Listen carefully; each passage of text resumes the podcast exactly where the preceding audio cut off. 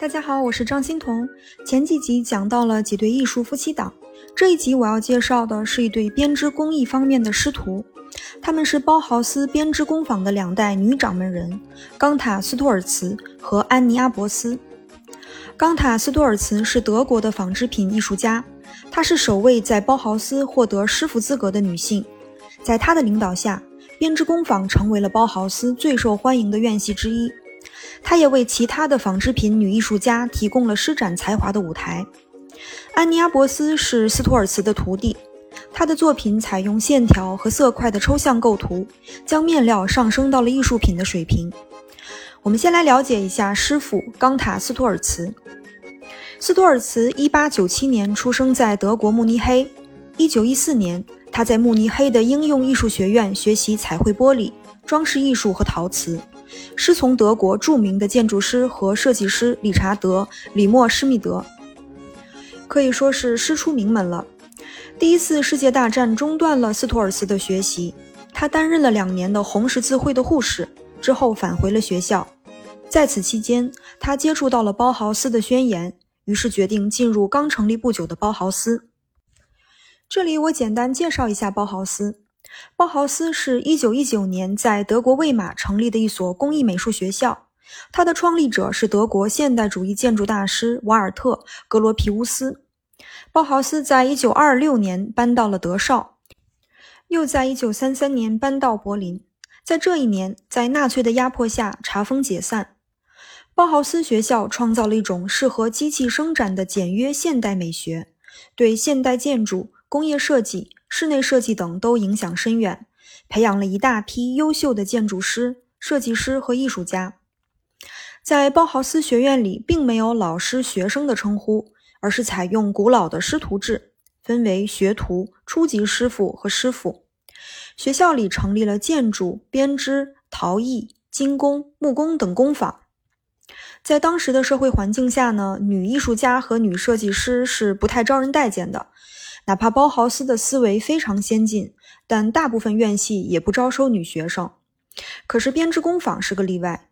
编织工坊当时是包豪斯很冷门的一个院系，在技术方面的师资水平是比较薄弱的。斯多尔茨1919年加入包豪斯的编织工坊，十分活跃，一下子就成了众多学徒中的领头羊。在当时，编织工坊的设计强调个人的艺术表达，大部分呢都是具象的图画式的设计。不久之后，学生们的作品开始倾向于抽象的几何设计。一九二一年，斯图尔茨重新开设了染料工作室。那编织工坊的师傅其实不是很给力啊，技术方面没有给学生提供太多的帮助。这个时候呢，斯托尔茨开始帮助指导其他的学生，成了一名非正式的导师。在他的指导下，编织工坊越做越好。一九二六年，包豪斯搬到了德绍之后，斯托尔茨成为了工坊的主任。虽然他直到一九二七年才获得了师傅的资格，但是实际上啊，编织工坊的架构和教学一直都是由他来把关的。在他之前呢，编织被认为是女人的活儿。斯托尔茨将现代艺术的理念注入到纺织品设计当中，他对合成材料进行实验，提高了纺织工坊的技术水平。他适应市场的需求，课程的设置着重采用手工织机，加强编织和染色的教学，还增添了代数和几何课，以技术为导向，从艺术表达逐渐过渡到了工业设计的方向，强调简约和功能性。当时呢，他已经培养了一批得意门生。安妮阿伯斯就是其中的一位，师徒两人都是技术咖。工坊的这群编织艺术家们一起探索面料的色泽、肌理、灵活度、吸音性、抗皱性、反光性等。编织工坊成了一个新材料实验的基地。因为学校当时持续受到纳粹势力的压力，斯托尔茨在一九三一年被迫辞职。下面我们来看一下斯托尔茨的作品。第一个是一个挂毯。充满了各种形状和色彩，比如三角形、圆形、大小不一的圆点，丰富的色彩和层次，远远望去给人一种视觉的节奏感，很像是抽象的绘画作品。第二个也是挂毯，它的编织是很复杂的，编织的这个经纬线，经线是红色，然后纬线采用不同的颜色，形成色彩的反差，两侧流出红色的线边，花纹并不是重复的。宽窄不一的大块条带上是各种几何形状，三角形、正方形、长方形等，也是有抽象艺术的风格。呃，跟康定斯基的绘画有一点类似。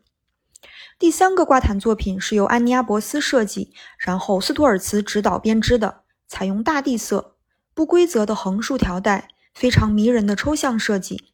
我在文稿中列出了更多斯图尔茨的设计作品，很有视觉节奏感，大家可以欣赏一下。下面我们来说徒弟安尼阿伯斯。阿伯斯1899年出生在德国柏林的一个犹太家庭，比斯托尔茨小两岁。阿伯斯从小就喜欢绘画。1919年，他在汉堡的应用艺术学院学习了两个月之后，在1922年加入包豪斯，完成了基础课后，在第二年进入了纺织工坊。其实呢，他一开始是对玻璃工艺感兴趣的。但是玻璃工坊不招收女学生，只有编织工坊招收女学生。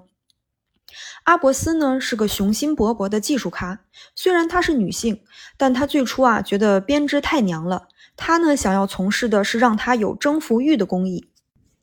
但是在斯图尔茨教给她用手织机纺织之后，她慢慢的被编织这门工艺吸引了。阿伯斯很早就意识到设计要符合批量生产。